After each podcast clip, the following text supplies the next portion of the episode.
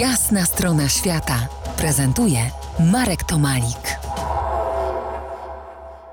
Gościmy pod dachem podróżnika Michała Kozoka, który właśnie zmaga się z pieszą trasą przez interior Australii.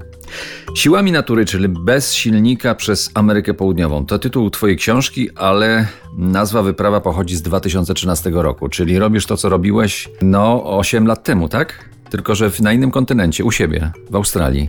Tak, 9 lat temu. Dokładnie i do, właśnie w Brazylii, jak jechałem na rolkach, wpadłem na pomysł, co zrobić z rolkami. I wtedy sobie pomyślałem, kurczę, czemu by właściwie nie wysłać ich do domu do Australii i nie zrobić tej Australii na tych samych warunkach, po prostu siłami natury. Yy, I od tego już zaczęło pomysł. W Brazylii 9 lat temu, powrót i pomału przygotowania, coraz bardziej intensywne, intensywne, aż w końcu udało się wyruszyć. No właśnie, przyszedł czas na Australię, twoją Australię, bo jesteś już obywatelem y, tegoż kraju od, y, od kilku lat.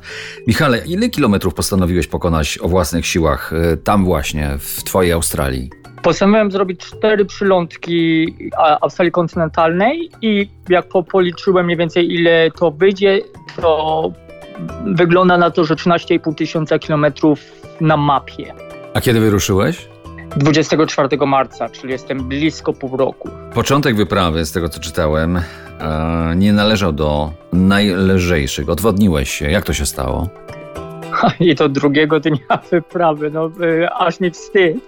I wtedy myślałem, że nie, nie dam rady. Y, po prostu źle wyliczyłem chyba, ile mam wziąć wody. Zwykle wystarcza mi na krótką metę, 3-4 litry nie ma problemu i później nadrabiam. Niestety tam przy Steep Point to był dzień, kiedy, tydzień, kiedy przyszedł cyklon.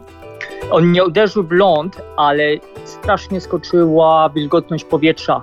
Ja po prostu się tak pociłem, że 3 litry y, brakło mi i po dwóch dniach y, brakło mi wody. Tak się odwodniłem, że miałem wszystkiego dość. Myślałem, że, myślałem, że wracam do domu. No teraz jesteś chyba mniej więcej w połowie swojej trasy. A kiedy dojdziesz? Kiedy planujesz y, dojść, zakończyć trasę?